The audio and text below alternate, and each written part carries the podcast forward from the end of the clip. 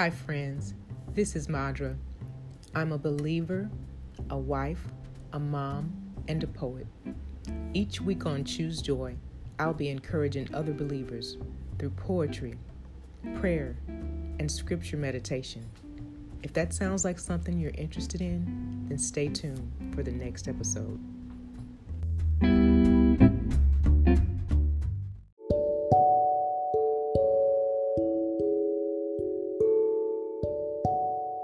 Hello friends, I'd like to share a poem with you.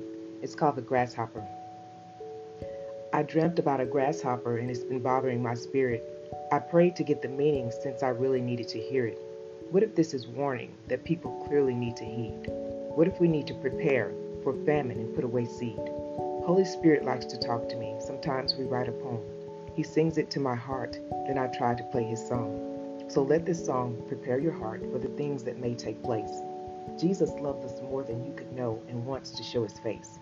He gives us many chances to sincerely change our way. He wants to return for a beautiful church on that glorious day. He's knocking very loudly before he chooses to come back. Some listen, some don't, some turn away, some choose to remain intact. So take time to pray and know if God's Spirit is really in this. You may need to seek his voice about how this is bearing witness.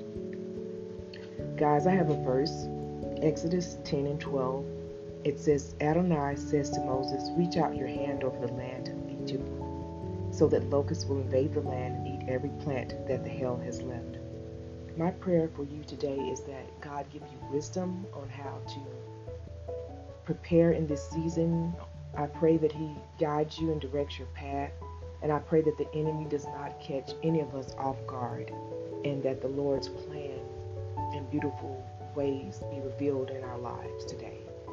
And be blessed. Trust God. Love you. Talk soon.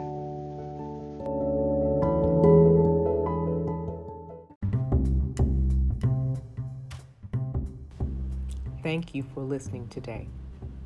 We'll talk soon.